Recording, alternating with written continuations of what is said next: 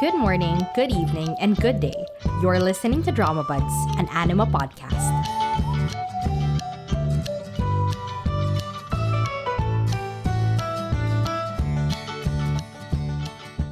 So, hello everyone. Welcome to today's episode of Drama Buds. This first impressions episode feels kind of pointless because I know my answer. I think you know what my answer is going to be. But to be honest, there was a, a time where I doubted if I would continue Dr. Romantic 3. Like, I had serious doubts within the first four episodes. But, you know, uh, yeah, I'll, I'll talk about the first 10 episodes today, my thoughts so far, the good, the bad, the verdict we all know, but sure, I'll talk about that. So, Dr. Romantic 3 or Romantic Doctor Teacher Kim Season 3 has the same PD as Extraordinary Attorney Woo, same writer as What Happens to My Family, and I've seen Han Sok Kyu in Recipe for Farewell, I've seen An Sop in Business Proposal, I've seen Lee Song Kyung in Call It Love. Three dramas that I really enjoyed in the past year or so. And season 3 takes place 3 years after the second season. And Dr. Romantic has never had like a big plot in the first place. It's always like whatever comes through the ER doors, that's the plot for the day. But in general, they're dealing with the opening of the trauma center that Kim Sabu has been planning for years. They're dealing with a new director that was Kim Sabu's rival, and of course has some, you know, power struggles with him and then questioning his principles and how he leads everyone in this hospital. And they're also dealing with new residents who are learning from Unje and Ujin. Yeah, as I mentioned, I'm talking about the first 10 episodes of the drama. So a little more than half. This isn't really first impressions, but actually, after watching episodes 7 to 9, I'm glad that I held off because I, I have a lot to say.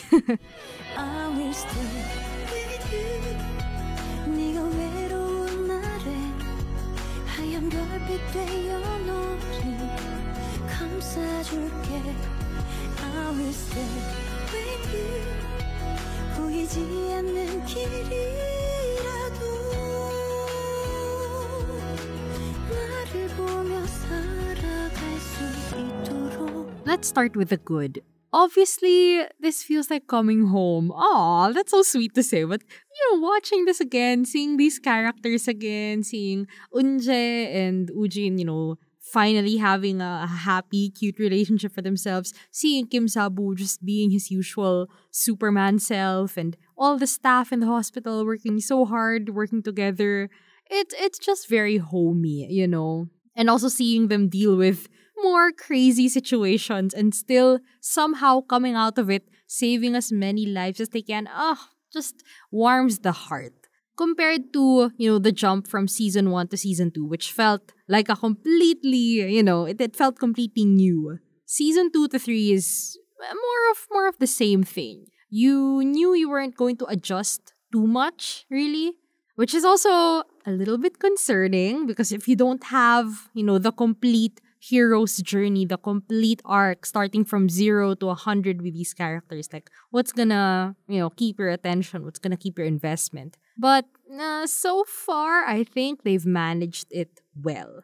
Because we only have a few new characters, we spend less time here trying to convince people of, you know, Doldam's whole shtick, the, the humanism shtick, the working hard, doing everything you possibly could to save your patients thing. Like, back in season two, when our protagonists were new to the hospital, we spent a lot more time, you know, tackling humanism and everything because they're our protagonists. They're how we move in in this world. But now that we only have like side characters, you know, yeah, they have some qualms with the humanism thing, but after a while, like whatever, it's either you're on board or you're not. And obviously, they're gonna be on board because that's how the show works. And I've mentioned humanism, right? Which has always been the core principle of everyone in Doldam. Just do everything you can for your patients. And for season one, I, I cannot speak much about season one. I really don't remember. But for season two, yeah, we, we questioned it a little bit. But Unje and Ujin, their lives were changed when they went to Doldam, when they found their purpose. when they were freed from like, you know, debts and anxieties and everything. Like Kim Sabu, his dedication to his patients, his dedication to teaching them, to helping them learn and, and get on board with Doldam humanism, that's what changed their lives and now they're so much happier. But in season three, we're now starting to question the extents of that humanism and the toll it has taken on the characters that we know and love. Uh, for example, Dr. Jong, who's been a trauma surgeon with us since season one, you know, he's always kind of been in the background, like, oh yeah, the guy who's like perpetually stressed and sad that he can't, you know, be with his family because they live in Seoul. In this season, we actually meet his child. His child goes all the way to the countryside, to Doldam, looking for Kim Sabu because, you know, her mother says that's the reason why her father never goes home. Kim Sabu is the reason why her father's always there in that faraway hospital helping people. And so, oh, we see that, yeah, Dr. Jong is saving a lot of lives.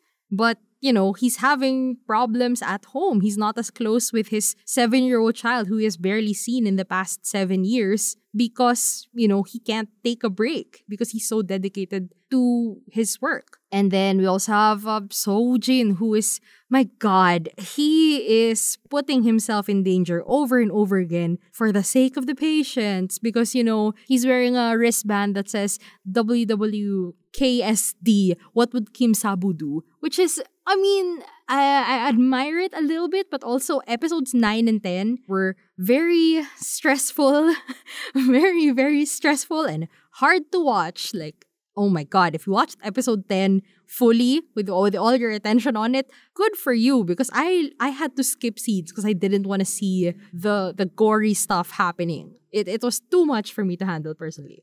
Anyway, Kim Sabu sees this. He sees what his principle is doing to other people who yeah they they believe in it they believe in doing their very best for their patients just like kim sabu does and, you know, the humanism thing has also taken its toll on Kim Sabu. Like, that was what season two was about dismantling his whole Superman image. Like, he's not invulnerable anymore. And neither are the people who work with him. And now he's just seeing the effects of it on other people, not just himself. And I like that they're tackling that because if, you know, we were just on the camp of, yes, humanism, good, pragmatism, bad, we do everything for our patients, period. And that's that's all that there is to it. If we did that for another season, I think thematically, I think it would be really boring. Because like, okay, well, yeah, they're gonna save the day because they're the good guys. But here it's like, yes, they're the good guys, but they're human too. You know, doctors are humans too. And going into season three, I'm just really happy that they didn't lose sight of the essence of this drama, right? It's about humanism. It's about seeing the doctors work together to save lives. They elevate the stakes, they question if it's always right to operate like this when it costs this much, like physically, mentally, emotionally, financially, like they've faced lawsuits before. They're questioning the costs of how they do things while still continuing to do it because they still want to save as many lives as they can.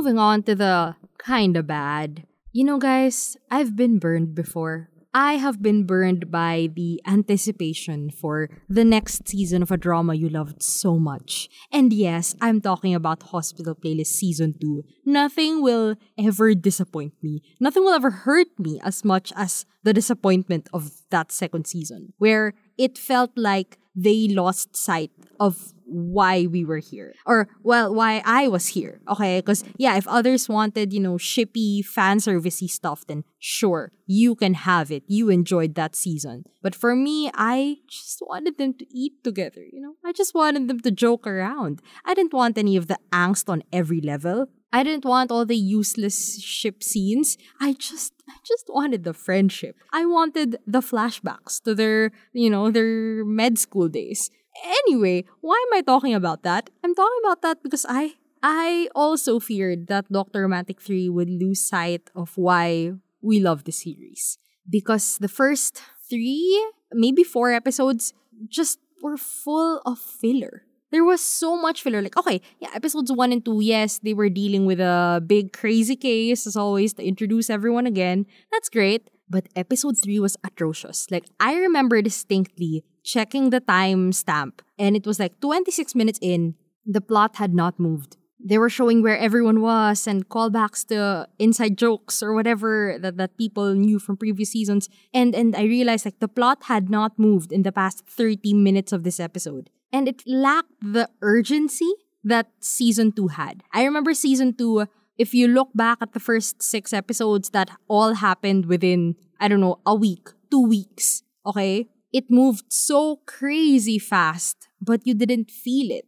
And that's what I loved about the drama, along with, yeah, the character development and people, you know, learning about Kim Sabu's principles and being changed by it and getting to know our new main leads. Like, okay, we don't have that anymore. Yeah, we don't have new main leads to to get to know. We only have these new characters, which I mean, there are only a few of them, so I might as well comment on all of them because they're all kind of on varying degrees of eh, okay. Okay, first, Isonong played by Lee Hong-nae. Actually, no problems with him. Like, I love him. I liked him almost immediately because he acknowledged how much he was lacking. Like, usually, an incompetent character in a situation like this would really annoy me because, my guy, we are saving lives here. You cannot be incompetent. But they kind of explained it well because he's trained as a medic. He doesn't have as much surgical experience as other residents. So, yeah, it makes sense that he's not as good as uh, you'd expect. But he works really hard. He tries, he, he practices. You see him. The moment he realizes, like, I'm struggling too much, he practices on it. So, good for him. And he also has a great relationship with Cha Eun-jae. Like we see Cha Eun-jae as a mentor and she's great with him. She's so supportive and he's also so open to just trying even if he's not sure, even if he's not confident. So I think he's doing great as a character on his own and he's also making Eun-jae look even better as a character. Meanwhile, we have Jang Dong-hwa played by Lee Shin-young. Oh, he's so annoying. I tried to have patience in the first few episodes, but he's really he was so annoying in the first few episodes. He's getting a little a little just like a little bit better now. But ah, uh, whatever. The thing with Jang Donghwa is that I know where his story is going. Uh, he he wants you know work life balance. When it's time out, it's time out. He wants to go home and play games, and that's just not how things work in Doldam. Okay, we we all know that he refuses to accept that, and obviously he's gonna be changed by the end of this to yes adopt Doldam's mindset. We all know it's gonna happen. So I could have patience for him in that sense. Like, I know where your journey is gonna go. It just needs to pace itself. That's fine. What's really annoying about him is how hostile and antagonistic he is to all the characters. At the start, Woojin was kind of his mentor because they're both GS. So he's always butting heads with Woojin. And Woojin is also equally hard on him. Like, he doesn't take any of his crap. And I get it. Yeah, I get like you want to call out the disrespect but it's also just it's not fun. It makes both of them look bad versus, you know, Eun-jae and Sonung's very peaceful and happy relationship. Donghwa and Ujin, yeah, it was not fun. Although it did get better over time and now his concern for Ujin you know, it feels earned over time because Donghwa got better as a surgeon, Ujin would compliment him more, and now, yeah, you know, once again, you can tell where the journey is going. It's just being in the journey, he's annoying. And then he's also antagonistic to Untak for some reason because he likes Arum. But we all know nothing's gonna happen there. So, yeah, he's just being antagonistic to Untak. It's not pleasant. So he's just not pleasant to be around. And he's also antagonistic to Kim Sabu. Like, he just wants to come after everyone. And so, oh my god, dude, shut up. you have so few redeeming qualities right now. Shut up. I haven't developed enough fondness for him to be like, ah, oh, yeah, he's just the way he is. That's fine. I haven't developed the fondness. I just have understanding. So, yeah, Dongwa is whatever. We'll just let him be. And now, Cha Jin-man. Okay, I I could not figure out how they were positioning Cha Jin-man. That's my main problem with him. Is I don't know where they're going with him. because, okay, he sees Kim Sabu as a rival. Just like Park Min-guk did last season, right? But he's brought here to help. Unlike President Park, who was brought there to bring Kim Sabu down. And then Cha Jin-man is also Eun-jae's dad. And although she's not close with him, she loves and respects him. Okay? So I feel like we as the audience were supposed to feel that fondness. We're supposed to feel the warmth in their interactions and how, you know, they're finally interacting again as father and daughter. So I am just I'm not feeling that warmth. Now, okay, um traditionally we'd think of him as okay, the antagonist of the season. However, I don't think he's an antagonist because they're not going all the way, right? He's like half an antagonist, half we don't know if he's our ally. In comparison to President Park from season 2, who was a very effective antagonist because yeah, he was put there by by the original big bad from season 1. He was put there to yeah, mess around with Kim Sabu and change how to run Doldam Hospital. More importantly, there was a petty personal side involved because he has this insecurity or this complex comparing himself to Kim Sabu who he witnessed in an emergency situation like doing the absolute most going above and beyond for people, for patients, while President Park or Park Min-guk ran away, saved himself. So he's always felt insecure because am I less of a doctor? All of my knowledge and skills and achievements and prestige and my position, am I still worthless compared to you because you you are willing to go that extra mile for your patients? Am I less than you because of that? Like, oh, the internal struggle was, you know, kind of the undercurrent of all his actions, which I felt just made him so compelling to me as a character. Now, Cha Jin-man, on the other hand, I don't think he has any personal conviction when he contradicts Kim Sabu. Like, he's just, you know, he's pragmatic. That's it. You know, it, it doesn't make money. It doesn't make sense to do this. Or, yeah, you're tiring your doctors out. Or, we can't do anything for that patient. Why would we risk a lawsuit and, then sacrifice our doctors for the sake of, no, we have to try, we have to try? Like, okay, he's pragmatic. But I, I just feel like the patients and the cases themselves are already questioning the, the humanism of Kim Sabu and Doldam. The cases in themselves don't need him. Like, he's not necessary to up the stakes or to raise the tension. He's just not necessary. And then, okay, if, if we're not positioning him as an antagonist, uh, we're positioning him as someone who will help Kim Sabu now that we all know his condition is worsening. Well, episode 10 just revealed that he's not even the most important guy in Kim Sabu's mind. He's just plan B. Kim Sabu's gonna call Kang Dong-ju and then others to, to help him out in the hospital. So if he's not like a major ally, what's his role now? You know, and why am I picking on this? Like, why am I so,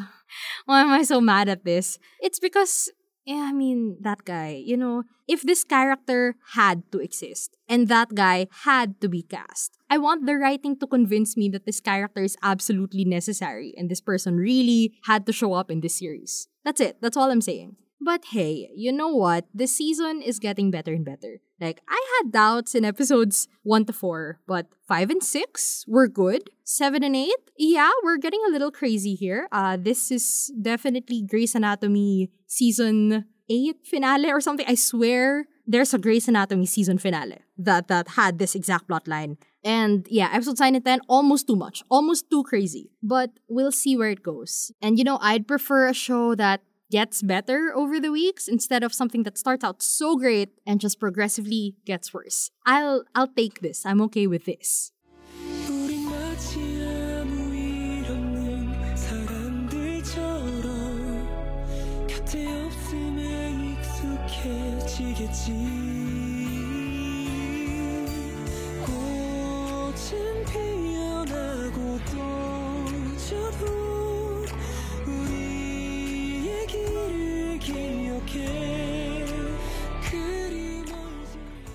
So that's it for me today. Verdict is, uh, needless to say, I'm finishing it obviously. Um, although I'm yeah, I'm not as invested here as I was in season 2. Although, you know, that could be because I binged season 2. So, yeah, that, that could be a factor. But, you know, I care enough and I'm entertained and stressed enough to keep going. And I, I want to know what happens to them. I, I do like these characters and the world that they built. I like it a lot. Uh, last week they teased the Kang Dongju cameo. And it's like, ugh, whatever. um, bring back Yoon Sojong. Bring back Kim Hye-soo's character, her cameo from season one. Bring them back. Okay, they're the cameos that matter. I hate Kang Dongju. He's literally the last character I wanted to appear on this show again. But yeah, please Please, Yoon Sojong. Please, Seo Hyun-jin. You've been resting for so long. Also, Yuki Miesu, please. Please show up. That's mostly what I care about. And also, yeah, what's gonna happen to Ujin and Unje. And yeah, I just I just wanna know what's gonna happen. I'm I love this show a lot. Season 2 was just a little too close to perfect. So hard to live up to that. But you know, that doesn't mean it's bad. And I'm hopeful, I, I have a little faith in this writer that they can continue to, you know, raise the stakes, make it feel intense, make it fun, and still make us love these characters somehow. So, yeah, I think that's it for me today. Thank you so much for listening, and I will see you soon. Thanks for tuning in. Feel free to leave a comment, like, subscribe, follow, and tell me what you thought about today's episode. See you soon!